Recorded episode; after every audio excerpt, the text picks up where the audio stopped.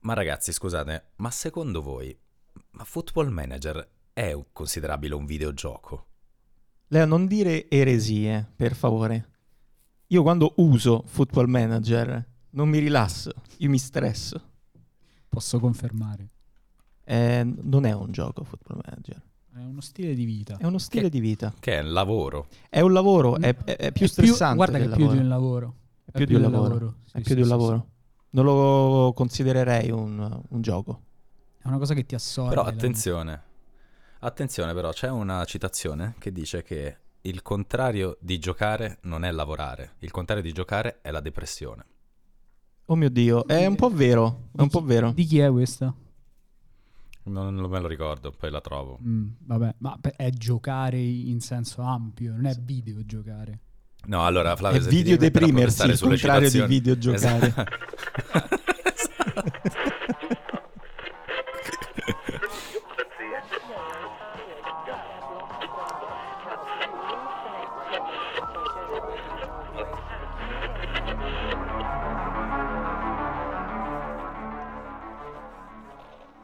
direi che dopo questa possiamo anche andare dritti, no? Anche Verso chiudere. la fine, sì, esatto. È stato molto bello, Esatto. grazie, Grazie mille per essere stati con noi. Abbiamo anticipato un po' il tema della puntata, la Sì, depressione. sì, sì. No, non è vero. No. Citazioni che nessuno conosce. Faremo fact checking. Esatto. Sì, sì, sì. Dalai Lama, citazioni. No, No, no, ma- non credo fosse il Dalai Lama. Ma Eh, vabbè, ma adesso, adesso vi- ve lo trovo chi l'ha detto, non vi preoccupate. Meno male, meno male. Intanto che tu trovi, noi possiamo partire? Direi di sì. No, molto bene, molto bene, grazie. Con il permesso di Leo possiamo partire. Flavio, introducici in questo... Non capisco perché hai bisogno del mio, È del mio permesso, gag, ma È vabbè. una gag Una gag. per La gag. le persone che ci ascoltano. No, dunque, allora, penso che dall'intro si sarà capito più o meno di cosa andiamo a parlare oggi. Oggi. Oggi per noi, per chi ascolta, no. Però vabbè, cioè, se- no, sì, sempre. Vabbè, il tempo è A relativo. parole tue... Il tempo è relativo, è tutto relativo. Chi è che aveva deciso che ostava Flavio? Scusate, non Flavio. Eh, È colpa vostra. Flavio stesso. È colpa vostra. Vabbè, comunque, o- oggi, oggi parliamo di videogiochi. Un tema che non abbiamo mai affrontato. Forse qualcosina lateralmente quando abbiamo parlato di, Piccole di serie. TV. Sì, sì, sì, qualcosina forse abbiamo detto, però poi a un certo punto ci siamo anche detti tra di noi, dobbiamo parlare di videogiochi perché non solo ormai i videogiochi sono diventati parte integrante della vita di, di- di chiunque, penso, a parte forse qualche fascia d'età un po' più, un po' più anziana, ma eh, poi sostanzialmente oggi tutti in un modo o nell'altro, più o meno consapevolmente o inconsapevolmente, in qualche modo videogiochi. Quindi- o almeno hanno a che fare Oh, sì, con, o i- almeno, sì, con i sì. videogiochi. Certo, se consideriamo Candy Crush un gioco, tutti hanno a che fare con i videogiochi. Quindi, e Candy Ah, Crush è un videogioco. attenzione però, Candy Crush è un signor Candy Crush è un videogioco, signor un videogioco. gioco. Esattamente, esattamente. È, è talmente un gran signor videogioco che Microsoft qualche settimana fa ci ha speso dei soldini per acquistare chi lo produce. Quindi, esattamente. esattamente. Beh, 70 miliardi. Ah, però, giusto quei 70, Oh, sì. esatto. 70 Sull'unghia. miliardi. Sull'unghia, così. Abbiamo fatto subito informazione, Esatto. abbiamo fatto subito sì, la sì, news sì, croccante. esatto. Breaking news, Microsoft compra Activision per 70 miliardi, la più grande acquisizione della storia dei videogiochi. Parola, non so, capranica, chi potrebbe farlo, una cosa del genere. Esatto, fare al, nostro inviato. O, o falla se vuoi, non lo so. Buon compleanno, tosta pane. Eh, Questo. E, e ricordiamo, e, ricordiamo, esatto, e ricordiamo che il titolo della, insomma, di uno dei giornali dei principali eh, quotidiani in Italia era Bellissimo. Microsoft finalmente si dà ai videogiochi. Sì, sì, Ah, sì. perché non l'aveva mai Microsoft, fatto? No, esatto. cre- Diciamo che l'Xbox esiste da un pochino Esatto, di più, sì. Microsoft c'era dentro dagli anni 70, Sì, ma va bene, credo, va bene. credo fosse la stampa, se non sbaglio. Io non ho voluto citare la fonte perché si dice il peccato, ma non il Vabbè, peccatore. di dominio pubblico, l'hanno pubblicata sul cartaceo anche, quindi cioè. Un saluto agli amici della stampa. Non, possono, Ai non possono gamer. farla scomparire. No, vabbè, ora non ricordo. Però, però c'è anche chi, chi li difende, c'è anche chi li difende dicendo che nello stesso gruppo il Sole 24 Ore invece ha fatto un articolo bellissimo e molto puntuale sulla situazione, Sì. quindi probabilmente era Sì. solo il titolo a essere sbagliato. Sì, dai. probabilmente il titolista non era proprio aggiornato sulle Non ultime era un gamer. tendenze, ma sulle ultime tendenze, quelle degli ultimi 35 anni. Anni. Una cosa proprio...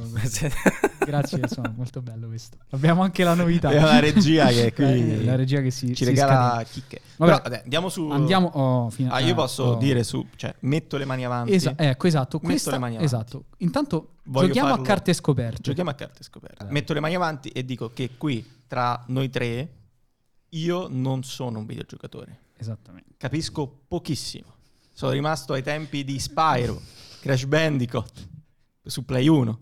Ok, eh, Quindi- beh, hai fatto bene a specificare perché è uscito la, la No, remaster al- almeno, almeno questo. In ogni caso, quindi io farò delle domande sciocche, No, vabbè, No, farò- del tutto legittime. legittime, ma Lascia- probabilmente sciocche. Voglio metterle subito le Ah, ma avanti. scusate, ma perché Sony si è data finalmente ai videogiochi? Scusate, mi ero perso sto pezzo. Ma Sony quella ai televisori, dici?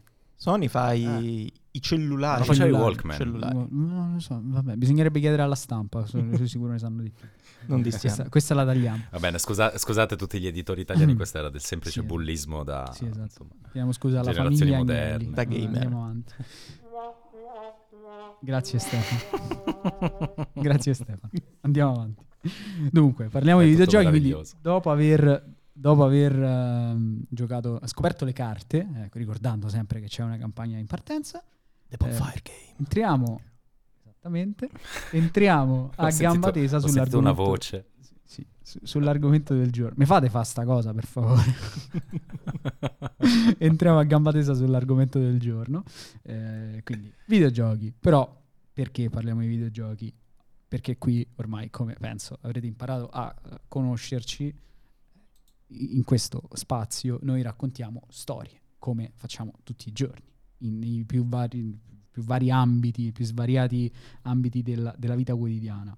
E i videogiochi sono un grandissimo mezzo per raccontare storie. I videogiochi hanno raccontato storie incredibili nel corso della loro esistenza e non tutti lo sanno, probabilmente Jonathan non lo saprà e saranno sarà Mettimi alla questo- prova. sarà su questo che verteranno le domande sciocche, immagino, o del tutto legittime. Però, insomma, ehm, è questo un po' il tema, nel senso, quanto le storie, quanto i videogiochi hanno a che fare con le storie, quanto le storie possono trarre beneficio dal mezzo videoludico e soprattutto qual- quale sarà l'evoluzione della narrazione nel mezzo videoludico dal momento che comunque eh, l'evoluzione dei, del- dei videogame sta andando verso la, ehm, dire, la, la componente più online, più multiplayer. Quindi come anche proviamo a capire, ehm, cioè proviamo a capire anche come il mezzo si adatterà, adatterà la sua forte componente narrativa a un- una componente di gameplay puro che è quello appunto della- dell'interconnessione tra, tra giocatori online. Eh, però prima di magari eh, entrare più nel- nello specifico parliamo anche di come i videogiochi hanno a mano a mano eh, integrato la narrazione appunto. Perché eh, se pensiamo ai primissimi videogiochi probabilmente nell'immaginario collettivo ci saranno Pac-Man, ci sarà Super Mario, ci saranno gli arcade erano tutti titoli che in realtà di narrativa avevano molto poco. Avevano anche solo un accenno di, di lore, no? quella si chiama oggi lore no, si chiama oggi Conosco il termine, Esatto, comunque, eh, met- metto immagino- dei paletti. immagino. Ehm, però ecco appunto non c'era una componente narrativa così forte che invece è entrata mano a mano eh, nel corso soprattutto degli anni 90 quando sono arrivate le avventure grafiche per esempio della LucasArts penso che qualcuno di voi conoscerà Monkey Island lo conosci? Lo, conosci? conosco, Lo vedi, giocato lo vedi, e eh, conosciuto. eh, oppure Full Throttle Vabbè, ma quindi, No, non- Joe, tu non è che sei un no gamer, sei un retro gamer, semplicemente. Possia- sì, dai, i titoli qua- che oggi sono considerati gamer. retro. Posso definirmi Pazzesco. retro. Però comunque c'è da dire Siete che molto, già- siete molto più rari di quello che pensi. Quindi sono l'ospite speciale stasera. Esatto, tu sei la guest star stasera. Però c'è Eh. da dire che già agli albori, già nel 76, qualcuno provava a inserire la narrazione in videogiochi. I videogiochi negli anni 70 erano molto grezzi, pensate a Pong, ma c'erano anche videogiochi testuali e uno dei primi fu proprio eh, appunto un, dei primi giochi, in- dei primi titoli a inserire, la, avere una componente narrativa, fu appunto un videogioco testuale che si chiama Adventure di eh, William Crowther, eh, che appunto era un, di fatto delle linee di codici eh, in cui si raccontava la storia di questo del giocatore di fatto intrappolato in un dungeon da cui doveva uscire un dungeon non so se sai cos'è già facciamo anche un po' di gamers planning sai cos'è un dungeon? Dicesi Dungeon. Dungeon and conosco. Beh, quasi quasi Vabbè, però è, Il è quasi, è- una buona partenza è quello. questa. Eh, il dungeon è un percorso obbligato, diciamo, Ok. una- un tunnel. Vabbè, non lo sapevo. non- No. ok. non- Abbiamo fatto gamers planning, Leo, non so se... Eh, Siamo a uno. Eh, è Siamo conto. uno, Li conto. Poi arriveranno anche altri. Bene, no, però è No, molto no. interessante. Però effettivamente appunto erano solo righe di codice, 300, 300 kilobyte di, di titolo e una componente narrativa fortissima, però appunto era solo una sperimentazione. La vera narrativa eh, è tornata appunto, come dicevo prima, nel corso degli anni 90, prima con le avventure grafiche, poi ha toccato dei punti altissimi, per esempio con Half-Life, che è uno dei primi giochi Conosco, non l'ho giocato, ma conosco molto bene, molto bene. Ehm, o Mm. penso questo, no, me l'hai detto che Già, l'hai giocato già, anche già tu. so che- Metal Gear Solid. Metal Gear Solid, esattamente, che è stato... Vuoi dirci, vuoi fare anche tu un po' di gamers planning su Metal Gear Solid? No, guarda, io posso raccontarti. Io, io vado molto su- su- sul racconto diretto. Nel senso che il mio approccio con Metal Gear è stato guardare mio padre che giocava a Metal Gear e imparare in quel momento come giocare perché io ero totalmente inabile in quel momento. Quindi Ok. c'era la prima parte che lui arrivava da praticamente sott'acqua, arri- doveva nascondere. Io morivo eh, Mhm. in eh, praticamente zero minuti. Mhm. Però lì in realtà c'è un, un elemento secondo me interessante, poi magari lo approfondiamo, che è proprio il fatto che il gioco non è single player, anche, anche ai tempi in realtà c- c'era una sorta di comunità, cioè Sì. la c'era magari la persona che giocava, in quel caso mio padre, Sì. e io che guardavo e che mi godevo la storia Sì, sì, in sì. quel momento. Assolutamente, questa è una cosa molto comune. Anche io in, in gioventù ho sperimentato queste, queste forme di diciamo, gioco collaborativo. eh, insieme a, appunto ai miei amici di infanzia, stavamo tutti dentro una stanza a guardare uno che aveva le redini, ma poi di fatto si giocava tutti insieme, scegliendo cosa fare, a quale luce sparare, a quale allarme, appunto di parlo di Metal Gear in questo caso, quale allarme disattivare per poter passare il, eh, lo schema, di- insomma, Sì. il corridoio che c'era da superare in quel l'altro, momento. momenti di convivialità che io ricordo con grandissimo affetto e che Certo, riguardano un certo, gioco. certo. Quindi Che poi però piano piano sono spariti perché il, comunque il gioco single player, cioè il gioco in realtà multiplayer ha preso sempre più piede. Questo comunque non ha impedito ai videogiochi di diventare sempre di più eh, mezzi ideali per narrazioni incredibili eh, nell'era soprattutto tra diciamo PlayStation 2 eh, per semplificare e la, la gen attuale quella che, siamo, che abbiamo appena finito di, di vivere, visto che quella la nuova gen, quindi PS5, parliamo soprattutto di console in questo caso, ci scuseranno i PC gamer,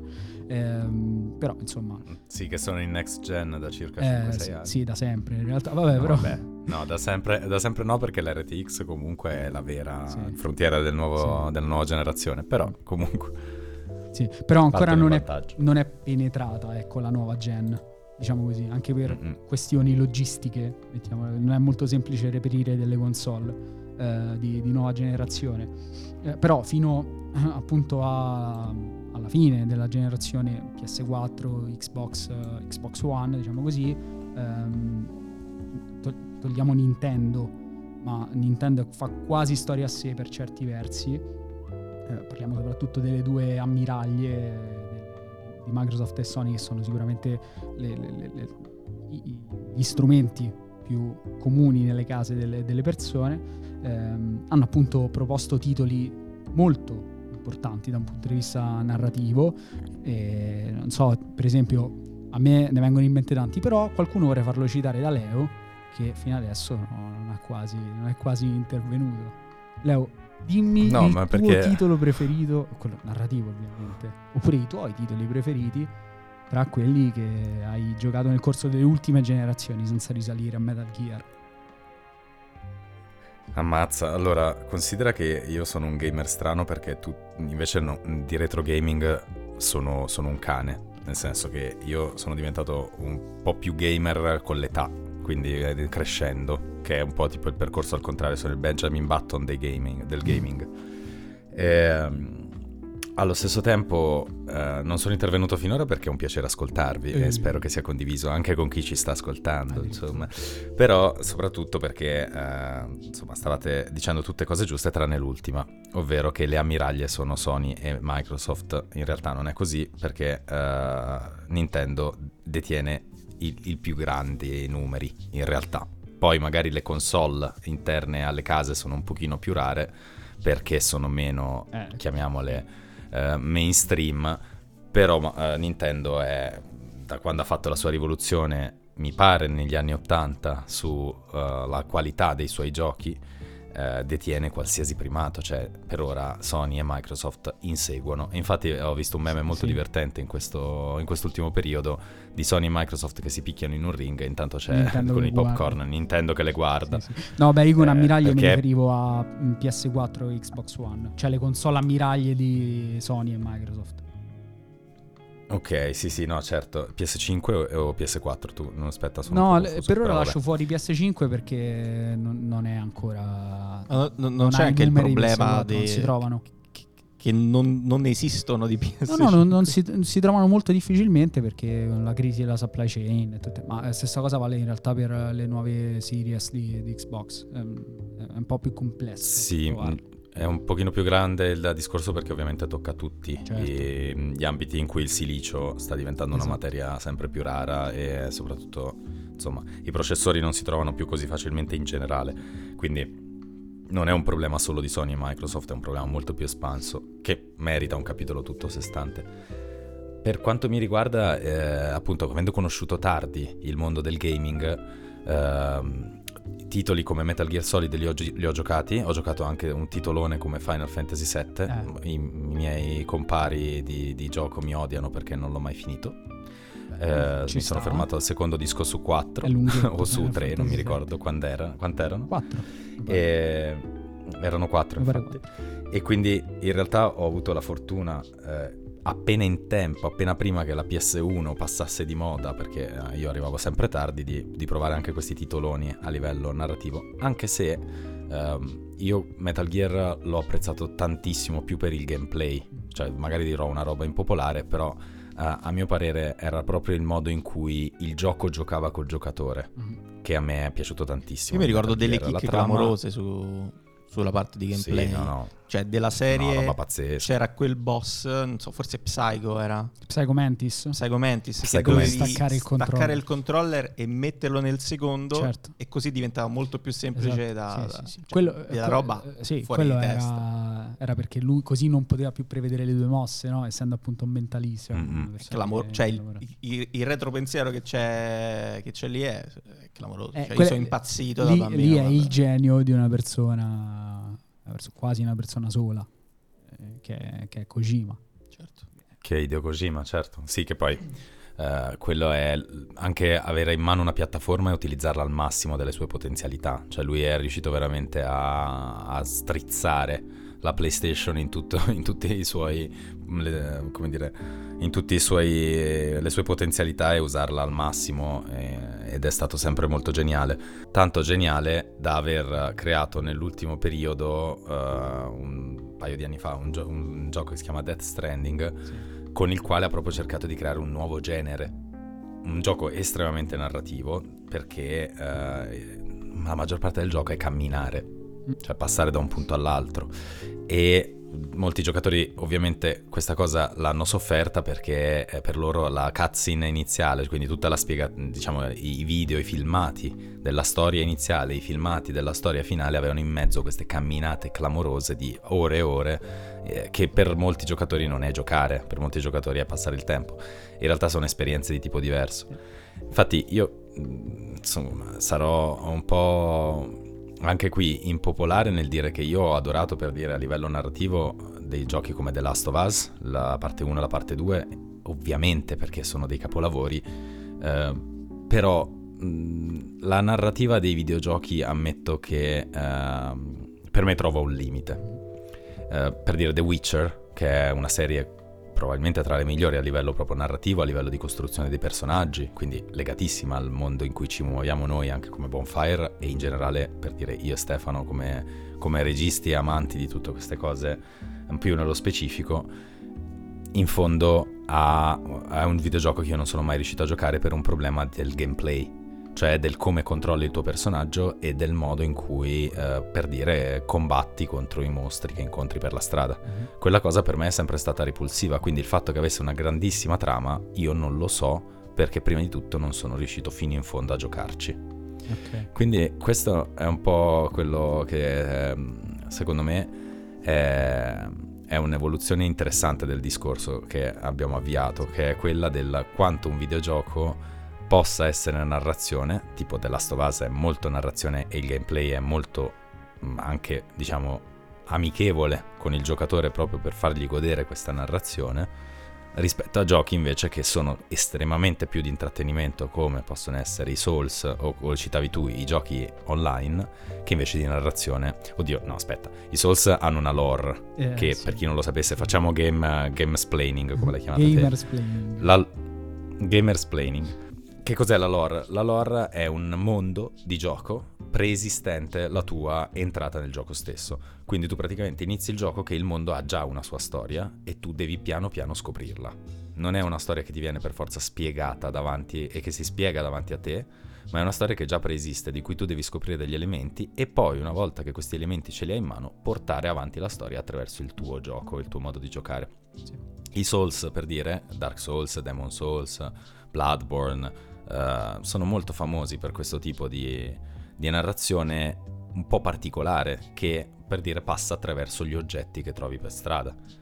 Questa cosa è mh, mm, incredibile se ci pensi ed è forse l'unico posto al mondo, il videogioco, in cui puoi fare questo tipo di narrazione, se non forse eh, in alcuni romanzi, mi viene da dire, però anche lì è no, molto neanche. più complicato. No, in esatto. realtà no, perché manca la parte di interazione vera e propria con... Manca una scoperta tua. Sì, anche. manca la parte interattiva. Sì, sì.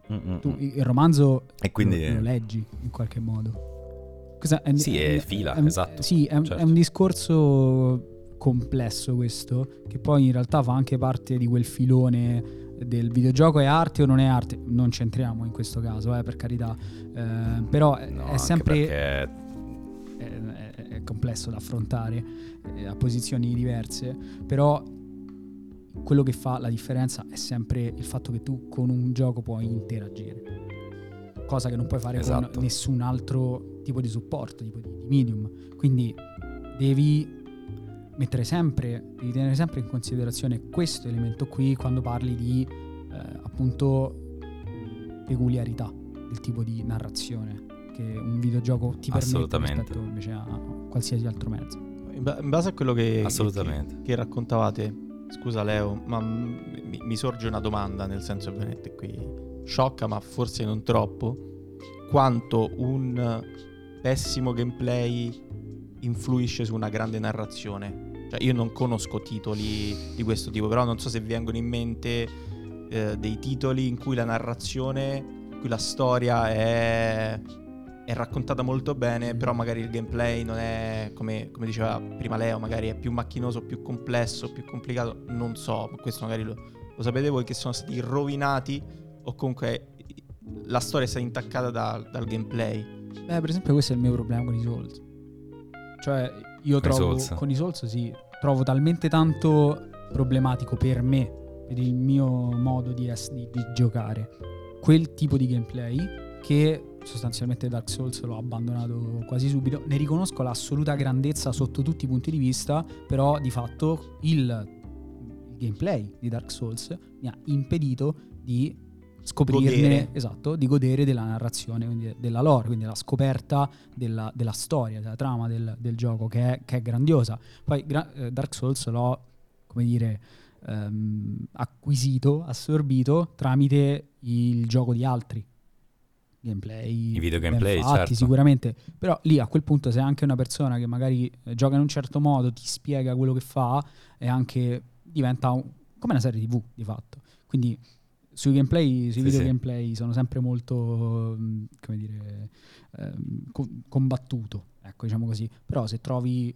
il videogioco giusto, per, la persona giusta che te lo racconta, a tutti gli effetti diventa comunque, secondo me, un, un ottimo modo per entrare in contatto con storie molto, molto incredibili, magari non avendo il tempo di, di giocare un modo di farlo. Infatti è quello che faccio, io non gioco ormai da anni, però comunque ho trovato storie stra interessanti che mi hanno appassionato come o anche di più di, di serie tv.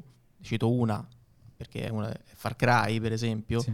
non, non conoscevo il gioco. Ci sono arrivato grazie a dei gameplay su YouTube e a quel punto ho recuperato tutta la storia perché lì quello che mi interessava a me non era il gameplay, non era, ma era proprio la storia per- perché era di intrattenimento a tutti gli effetti. Cioè Mhm. è diventato un contenuto passivo per me perché non giocavo, però di straordinario intrattenimento.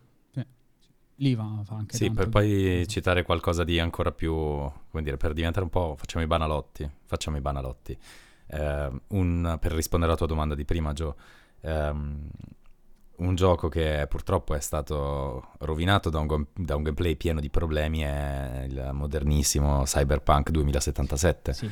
che chi è riuscito a superare i bug, chi è riuscito a superare dei controlli non sempre ideali, eh, chi è riuscito a superare dei difetti evidenti del gioco è andato in fondo alla, alla storia e l'ha amata pesantemente, cioè proprio io ho degli amici che sono appassionati di Cyberpunk 2077 andando completamente controcorrente a tutti quelli che ovviamente ne evidenziano soprattutto i problemi che ha avuto sia in fase di release eh, release vuol dire quando un gioco esce facciamo tipo eh, Eh, come que- questo però, Questo sta non ho mai sentito ste proprio- parole. Altro gamers. Vabbè, questo è bullismo, bullismo, sì, sì, quasi bullismo. Eh, sto esagerando Eh, però sia in fase di rilascio sul mercato Di che eh, in, eh, anche, eh, esatto, anche più avanti negli- quando i primi bug sono stati, sono stati aggiustati, Sì. superato quel limite che è proprio quello di gameplay di cui parlavi tu Joe, ehm, che è arrivato fino in fondo ci ha trovato una grande storia sociale, una grande storia di denuncia, una storia molto molto interessante a livello dei suoi personaggi, cioè però eh, nel momento in cui sto andando in macchina da un punto all'altro di una missione in cui sto per scoprire chi è finalmente e la mia macchina inizia a ruotare su se stessa e va verso il cielo e non riesco a superare quel pezzo, Eh sì. e diventa lì difficile. il gioco rompe la storia, Sì.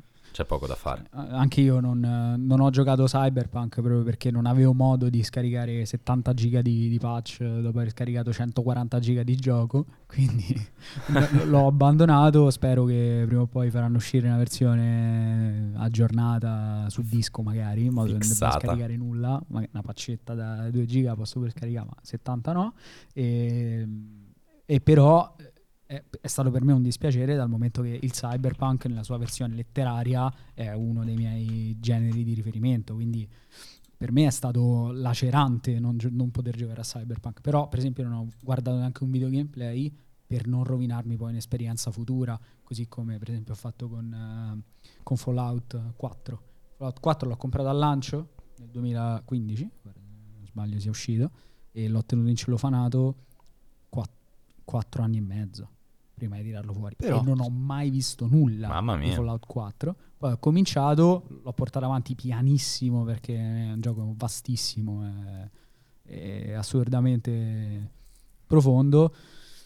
Però eh, insomma eh, in quattro anni e mezzo di totale digiuno di Fallout mentre tutti intorno a me parlavano di Fallout 4 almeno per i primi mesi quelli in cui c'era più hype in assoluto poi piano piano è andato scemando. Eh, però ecco ehm, vale Però lo, questo stesso, vedi- lo stesso concetto Però questo vedi evidenzia la vera differenza tra una narrativa in qualsiasi altro campo e il mondo videoludico. Sì. Che poi in realtà è quella che, mh, magari dopo ne discutiamo, però è quella che porta il mondo videoludico a sforare anche più facilmente nella vita reale. Nel senso che qualsiasi storia che noi sentiamo e vediamo nel mondo, eh, normalmente è una storia che fruiamo in modo passivo, come dicevi tu prima, Fla. Quindi è una storia che noi ascoltiamo, ne subiamo le scelte di chi ce la sta raccontando, subiamo anche in senso positivo, non per forza negativo, e la interpretiamo solo dopo, la mastichiamo e la digeriamo. Il videogioco invece, avendo una componente per essere chiamato gioco che non solo è interattiva, ma è soprattutto una componente di ehm, completo coinvolgimento e di eh, azione sulla storia stessa, sulla sua evoluzione. Alcuni videogiochi addirittura la portano a, livelli estremi in cui ti fanno una tua scelta cambia la storia Certo. e quindi non puoi più tornare Eh, indietro infatti e tu io lo gioco in un di modo, quello. tu lo giochi in un altro. Eh sì. Esatto. Però quella è già un'evoluzione in più. Il videogioco di per sé però non nasce sulla storia, Cioè la storia nel videogioco è complicata da fruire perché appunto ci sono una marea di limiti prima della storia stessa, che sono il gameplay che vi dicevamo prima, i bug, banalmente la grafica che non mi piace, cioè tutta una serie di cose che vanno ad aggiungersi invece a quella che è la fruizione più passiva di un film, di un libro. Chiaro, un libro scritto male non si riesce a leggere, ok, ma in quel caso se è scritto male il libro probabilmente anche la storia non è grandiosa. E stessa cosa vale per un film. E in quel caso la vera rivoluzione che secondo me negli ultimi anni c'è stata è proprio in quella direzione. Cioè i videogiochi, ed è il motivo per cui l'online sta diventando grande, ovvero che i videogiochi hanno capito che non potevano fino in fondo competere con la strutturazione e la fruizione passiva di una storia, che è il modo ideale di ascoltare una storia, ma potevano competere sulla creazione da parte del giocatore di una storia. Ed è per questo che i videogiochi online ora stanno prendendo sempre più piede, non solo perché siamo stati chiusi in casa e quindi che, come li vedevi gli amici su, su, Zoom, su Skype e in gaming la sera quando stavi sul divano per l'ennesima sera a fare poco di altro, ma soprattutto perché quando io gioco, per dire, a League of Legends, che, vabbè, mi fa ridere chi pensa che League of Legends, prima di Arcane, la serie uscita su Netflix e probabilmente una delle migliori serie in assoluto a livello di animazione, mi fa abbastanza ridere chi pensa che Arcane sia basato su League of Legends. No, no perché League zero. of Legends non ha una trama. Certo. Esatto. Non ha neanche cioè, una lore. League of Legends non, ha, un, Legends. non ha, neanche una lore. Sì, no, un minimo di lore ce l'ha perché vabbè. un minimo di mondo sì. di gioco ce l'ha, però sì. i personaggi sono creati pretestualmente sì. per il gameplay. Certo. Cioè, uh, ah, le isole ombra in cui esce il re in rovina. Sì, il re in rovina ha delle mosse speciali che hanno inventato apposta. Sì, quello che voglio dire è che non hanno scritto prima la lore e poi i personaggi. Ah no, Esatto, esatto, esattamente. Quindi praticamente la pretestualità di League of Legends eh, però ha portato ad una delle migliori serie al mondo. Perché? Perché il contesto che hanno costruito i giocatori, anche contribuendo alla community e alla narrazione stessa che loro facevano dentro al gioco, per dire il personaggio di Vi, di V in italiano, che è uno dei personaggi tra i più vecchi ma anche tra i più amati tra i giocatori, è stato piano piano costruito nel tempo, migliorato anche il personaggio di Jinx, perché sono stati i giocatori stessi a provare affetto per quel personaggio, ad a contribuire in parte con delle narrazioni esterne a chi lo creava, a, a, costruirlo ancora di più, fino ad arrivare a decidere di no, raccontare una storia dentro una serie TV basata su un personaggio amato dalla community. Sì, però Quindi questo non vale questa cosa è... No, no, certo, eh. assolutamente no però uh, la maggior parte dei giochi online multiplayer ha questo tipo di direzione. Poi chiaro, giochi online, ragazzi, sono anche FIFA, cioè eh, certo. FIFA si basa su una narrazione di un mondo reale, quindi come dicevamo prima, però, uh, Football Manager è un videogioco. Però sai qual è la differenza? Ha una storia. Sai qual è la differenza rispetto ad altri, ad altri titoli? Per esempio, no? intorno a Fortnite, per citare uno dei giochi che vade più forti in assoluto, eh, tu, tu non puoi creare nulla è un, è un gioco di puro, puro, gameplay, non c'è narrazione dietro. Tu sei capo, catapultato su un'isola, l'isola si restringe, il campo di gioco si restringe e chi resta per ultimo vince. Perfetto, non c'è nessun tipo di narrazione.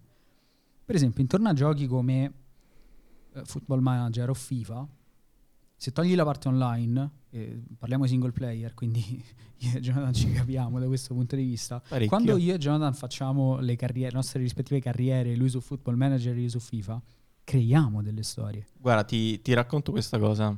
Ero molto più piccolo, parlo di 15 anni fa forse. E ovviamente c'erano i forum.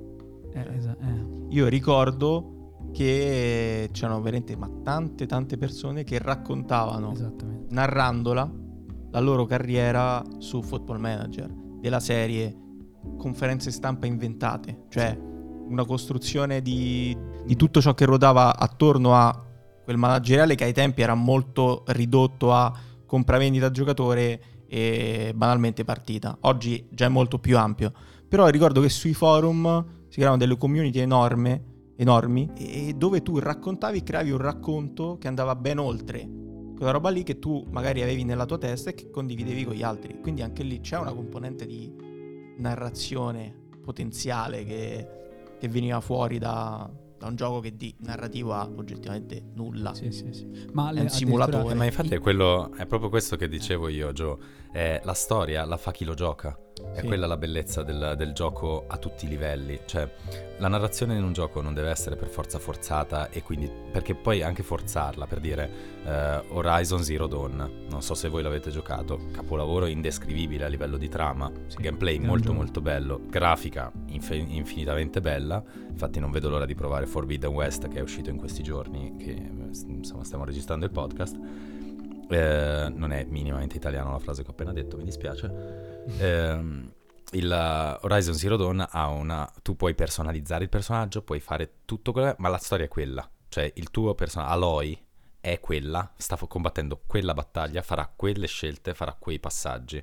Quindi c'è chi si affeziona ad Aloy e addirittura fa il cosplay a Lucca Games, ma c'è anche chi ad Aloy non si affeziona. Bello Horizon Zero Dawn, ma me lo metto lì, l'ho giocato, me lo scordo. Sì. Mentre quando io gioco a World of Warcraft, che per carità sì, anche lì c'è una lore, c'è un minimo, è il mondo di Warcraft, quindi è un videogioco che preesisteva a un gioco online, ehm, ad un certo punto è la missione che ho fatto con la mia gilda, è il mostro che abbiamo ucciso con il mio amico, è addirittura arrivato a dei livelli di costruzione di storie dei giocatori, tanto che in World of Warcraft ci si è sposati.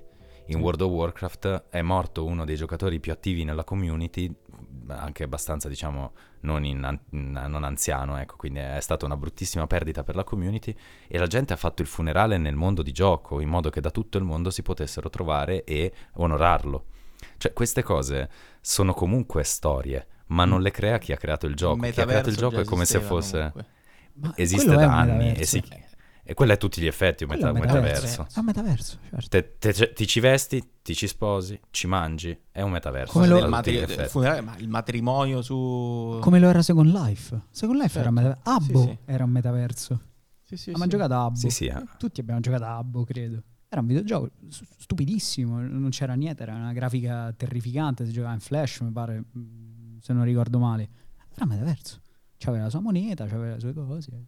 Sì, sì, Esatto, diciamo- e considera, considera che quello vuol dire che chi crea videogiochi è proprio a livello archetipico anche un creatore, perché dai una sandbox, quindi Sì. un'area di gioco e dei tool ai personaggi, ai, eh, ai giocatori, e gli permetti di costruirci dentro la loro storia personale, personalizzata, anche che non per forza succede nel momento in cui stai giocando.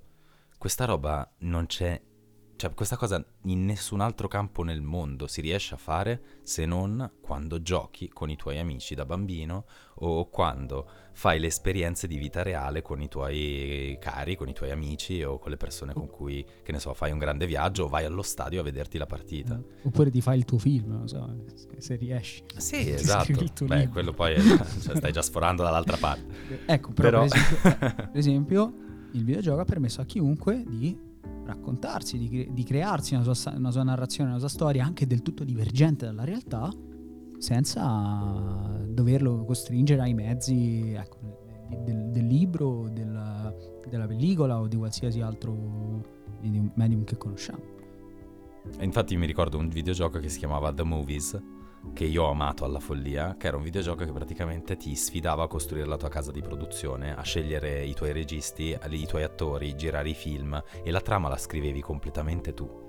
Cioè quello per un ragazzino come me che voleva fare il regista da grande ma non aveva ancora ricevuto la prima macchina fotografica, eh, è, è stato tipo il primo posto dove in maniera ovviamente grezza e comica perché dovevi per forza fare comedy perché era tutto pazzesco e tutto, tutto cartoon, tutto così ehm, potevo creare delle storie perché qualcun altro a 5,99€ in edicola con The Games Machine mi aveva eh, dato tutti i mezzi per poterlo fare. Questa roba ci porta direttamente al discorso eh, di quanto questa cosa possa avvenire anche nella realtà, ovvero la gamification, che solo il gioco può permetterti, fondamentalmente. No, dobbiamo anche interrogarci sul perché i processi di gamification siano sempre più presenti all'interno di, in realtà, della vita di tutti. Perché Che funzionano. Certo, perché funzionano tantissimo. Perché, perché non ti deprimi? Questa anche, Perché non? ri- riprendendo la cita- perché non ti deprimi? Ah, certo. Riprendendo la citazione originale che avevamo fatto.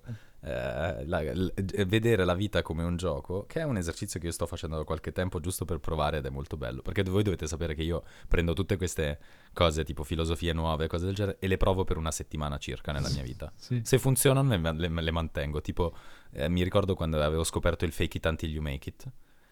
E l'avevo provato per un po'. Dicevo, va bene, io oggi voglio essere questo. Faccio finta di esserlo finché non lo divento.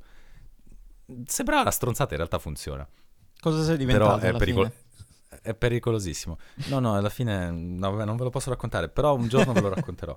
Però In è stato molto, molto magari, intenso. In privato. Esatto, è stato molto intenso. Sì, Però questa roba c'è, la, la gamification, vedere la vita come un gioco, un gioco perché è meglio della vita, perché mm, io sto in questo momento ancora studiando un libro bellissimo di, mm, che si chiama Reali- Reality is Broken, la realtà è rotta, Ehm, adesso, di, di Jane McGonigal.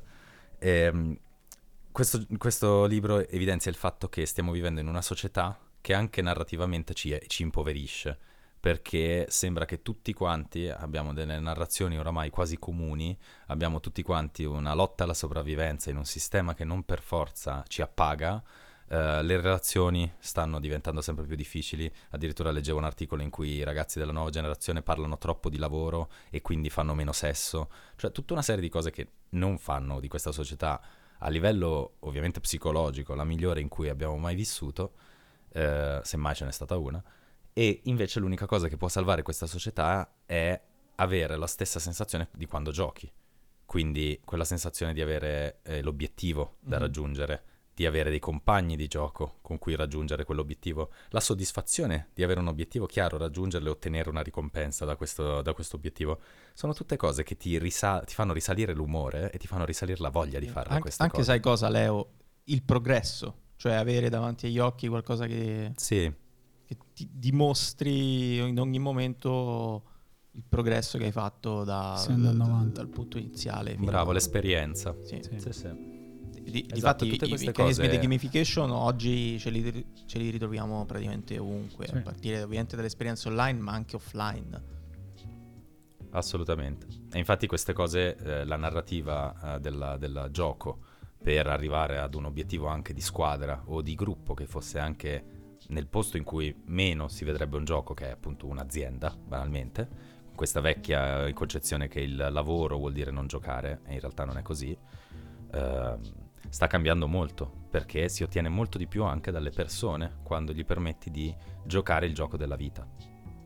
Che bella, che bella frase. Ah, questa è una che frase bella. bellissima. Dalai Lama anche questa. Segniamo, segniamo. vado a cercare. Applausi. Questo Applausi al per momento- la folla qui. Eh, eh, Il que- questa, questa l'ho tirata fuori io, ma sicuro non è mia. Ciao, me ne vado. No, ecco. non te ne andare, resta, resta. Appropriatene indebitamente. Indebitamente. Indebitamente vengo citato in giudizio. Nessuno farà fact checking, quindi. No, no, nessuno. No, E co- ecco. comunque direi che Leo con l'ultima frase ha detto tutto.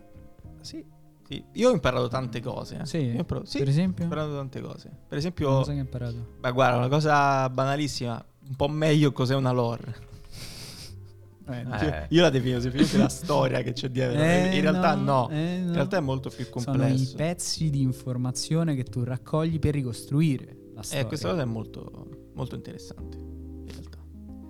Ah, Questa è molto vai bella. a casa Tra l'altro compri- ci tengo a dire... Un bagaglio. compri Eh, sento quasi un gamer. la PlayStation. compri Tu la immaginati che PlayStation la 3 lore- a Dark Souls. Esatto, perché, ma perché la 3? e la, la lore è una cosa che normalmente sai quando la fai nella vita reale, la lore. Quando ritrovi eh, le, le scatole dei, dei ricordi dei nonni o dei tuoi amici, li prendi gli oggetti e piano piano cerchi di ricostruire cosa hanno significato per loro, che storia c'è dietro. Sì, sì, sì. Ecco, quella è la lore nella vita reale. Ed è un... è- cioè, almeno credo che per chiunque di noi sia un momento straordinario. Io per questo amo così tanto i Souls, perché mi permettono di seguire la storia del nonno mentre combatto dei mostri che cercano di uccidermi. Quindi tu no- Oh, i nostri nonni inconsapevo- inconsapevolmente avevano già attuato processi di gamification. Pazzesco. Assolutamente. Incredibile. Senti, ma Io direi fa- che possiamo eh, chiudere- Portiamo un attimo, chiudiamola un po' più pop. Sì, sì, vai, vai col, pop, più- vai col pop. Gioco preferito in assoluto, a prescindere da lore, No, gameplay, gio- dai, gioco- quello che No, ti è possibile. quello preferito, la, la- la dico meglio, il gioco che nel momento in cui ripensi ti- ti- ti- a, a quel gioco ti lascia le sensazioni più, più belle, più... Io so talmente tanti. Vabbè, dai. Eh, Complicatissimo. oddio, Però. Lo so, però dai, andate distinto. No, no, ma è ovvio, distinto sarò banalissimo, ti dico Dark Souls. Eh, No. Ma come? no, nea- ma neanche così, però. La regia qui... Eh, io... Questo è bullismo. Vabbè, ti dico quello su cui con cui sono rimasto più sotto in assoluto. È Red Dead Redemption 2. Ah, Bello. non- è quello a cavallo. sì, esatto, quello in cui vai a cavallo Vai a lande desolate. Ho, ho dei, come dire, dei flash che comunque riesco... Sì, sì, sì, sì, quello e forse... No, però cioè, io no. vorrei spezzare una lancia a favorissimo invece ad- a- anche per chi si approccia al gioco mh, video, videogiocato non ehm, anche di nuovo verso qualsiasi cosa che sia l'indie gaming, cioè ovvero tutte quelle produzioni di videogiochi che sono indipendenti, magari giochi più brevi, quindi giochi più accessibili anche per chi non ha tanto tempo per giocare, che però hanno dentro delle- dei diamanti. Sono proprio alcuni sono dei capolavori di dimensioni rarissime e soprattutto hanno delle trame molto più libere perché non devono vendere al grande pubblico. E quello secondo me, anche per te Joe che magari dici ah ma io non gioco, roba del genere, sono cose che puoi addirittura installarti sul cellulare per farti capire la facilità di accesso Guarda, che pazzesco. hanno. Gioca, Che gio- tecnologia. Se giochi To The Moon, per esempio, Mhm. che è un gioco, trovi anche mo- mobile, eh, ti spezza, ti spezza. È uno dei giochi che mi ha fatto quasi commuovere. Quasi. Quasi. Ce Sì, n'è solo uno sì, che sì. mi ha fatto commuovere. C'è una lacrimuccia. C'è solo uno che mi ha fatto commuovere davvero. Prego. Che- ecco, forse quando si parla dei giochi preferiti dovrei mettere anche questo. È Valiant Arts. Mai sentito. È un gioco di Ubisoft, mi pare, vecchiotto. Si, mh, praticamente era ambientato durante la prima guerra mondiale. Raccontava le storie di tre, cioè di, di due, no, tre, eh, tre persone di diverso tipo eh, che hanno vissuto la, la prima guerra mondiale. Cosa Madonna, incredibile. bello. È stupendo. Io invece, Joe, se devo consigliarti, eh, o consigliare anche a chi ci ascolta, giochi che appunto non hanno una trama ben definita, ben chiara, eh, come dire, urlata, ma sono, sono sottili, ma quando arrivi alla fine sei soddisfattissimo, eh, quelli della Playdead, quindi Inside, Limbo e così via, o quelli della Annapurna Interactive, perché l'Annapurna oltre a fare film fa anche videogiochi come casa di produzione, con la sua divisione che si chiama Interactive. Ok, tutti questi non Sono erano tutti stupendi. No, diciamo. se volessero. No, no, no, sono- è amore puro, è Se passione, volesse. non è ADV. Esatto, è passione, è passione. Direi che abbiamo detto tutto. Oh. No, non abbiamo detto tutto perché in realtà ci sarebbe molto Abbiamo più da dire. Però abbiamo fatto un buon- una buona prima infarinatura. Magari torneremo a parlare Salutiamo Stefano. Salutiamo Stefano, Stefano. che oggi È in regia. È in cabina Sì, di è regia. in cabina è di proprio regia. cabina, però in regia. Si fa l'applauso da solo. Siamo arrivati a questo punto. Chiud- Chiudiamo, io chiudo solo dicendo che la citazione con cui abbiamo aperto tutto questo era del dottor Stuart Brown, che è, eh, boh, è il founder and president del eh, National Institute for Play. Tanto, nostro ascoltatore. Lo salutiamo. lo Sì, sì, sì, sì. Il Nostro, nostro ascoltatore costante, è sempre con noi. Anzi, salutiamo Stuart, grazie mille. Dottore, Eh, ragazzi, visto che si avvia il weekend, io mi vado a deprimere con Football Manager. Mm. sì. Io non lo farò con FIFA probabilmente. Beata te che io mi deprimo col fantacalcio. No. Ragazzi, E questo è un altro 313 capitolo, lo milioni. racconteremo un'altra Ma volta. dai, Ciao. Ciao. ciao.